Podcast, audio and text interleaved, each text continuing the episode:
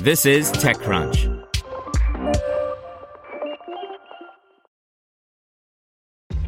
This episode is brought to you by ShipStation. You know, some things take a lot of work, like sending little robots to far off distant planets. And just as that's challenging, so too is running a successful e commerce business, especially when there's so much to do.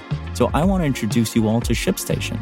Now, I love using ShipStation because of its easy to use dashboard, which makes managing orders and printing labels a breeze and super smooth. Oh, and the customer service is just out of this world. It's exactly what you need to help grow your business. Sign up for your free 60-day trial at shipstation.com slash technews. That's shipstation.com slash tech news.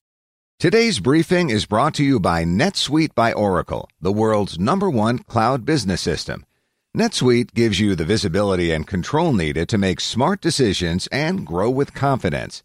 Save time and money and gain agility and scale by managing your company's finances in one place in real time from your desktop or phone. Start today. Right now, NetSuite is offering valuable insights with a free guide, seven key strategies to grow your profits at netsuite.com slash crunch. Get your free guide at netsuite.com slash crunch. Relativity Space expands its rocket printing operations into an enormous new Long Beach headquarters. By Devin Coldewey. Building a rocket is a big operation, even when you're printing them from the ground up, like Relativity Space. The launch startup is graduating from its initial office, which is a bit cramped for assembling rockets, to a huge space in Long Beach, where the company will go from prototype to its first flight. We recently visited Relativity at their old headquarters, which had the scrappy, literally, there were metal scraps everywhere, industrial feel you'd expect from a large scale hardware startup. But except for the parking lot, there didn't seem to be anywhere to put together, you know, a rocket. So it was no surprise when co founder and CEO Tim Ellis said that the company was just starting the process of moving to a gigantic new open plan warehouse style building in Long Beach. It's a big step, Ellis told TechCrunch. It'll actually be the first factory where we fully build out with 3D printers.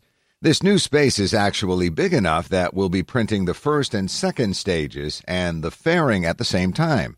The new ceiling height is approximately 40 feet, which will allow us to build taller, about twice the height of our current facility.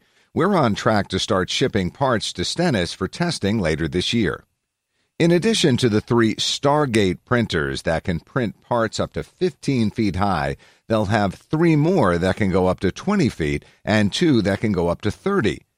It's a bit hard to imagine a single printed rocket part 30 feet tall until you've seen some of the pieces Relativity has already made. Not only do the rockets take up a lot of space, but the company itself is growing. From two years ago to now, we're over 20 times our entire footprint as a company, Ellis pointed out. In other words, it was starting to feel a bit overpopulated in their old spot near LAX. Assembly of the launch vehicle called Terran 1, its Aeon engines and R&D will all take place in the new HQ. It's nearly 120,000 square feet and will be built as a very high-tech manufacturing operation indeed. There will be no fixed tooling, meaning the factory can be rapidly reconfigured and will be highly automated. The company's 3D printers aren't like the simple ones used for rough prototyping, but enormous, carefully monitored robot arms that perform real time analysis of the metal they're laying down. It's really the first autonomous factory, and it's not just for rockets, Ellis said. Once we prove out the factory with this first launch vehicle, we're convinced this works towards our long term plan of launching factories to Mars and building a wide range of products that you're going to need there. It's on the path for the long term vision, but also a way for us to be a pioneer in this new value chain for aerospace. It's going to be cool, he added. Want to learn how you can make smarter decisions with your money? Well, I've got the podcast for you. I'm Sean Pyles, and I host NerdWallet's Smart Money Podcast.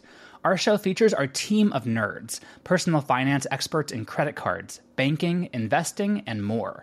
And they'll help you make the most of your money while cutting through the clutter and misinformation in today's world of personal finance. You'll get clarity on strategies to help you build your wealth, invest wisely, shop for financial products, and plan for major life events. Listen to NerdWallet's Smart Money Podcast wherever you get your podcasts.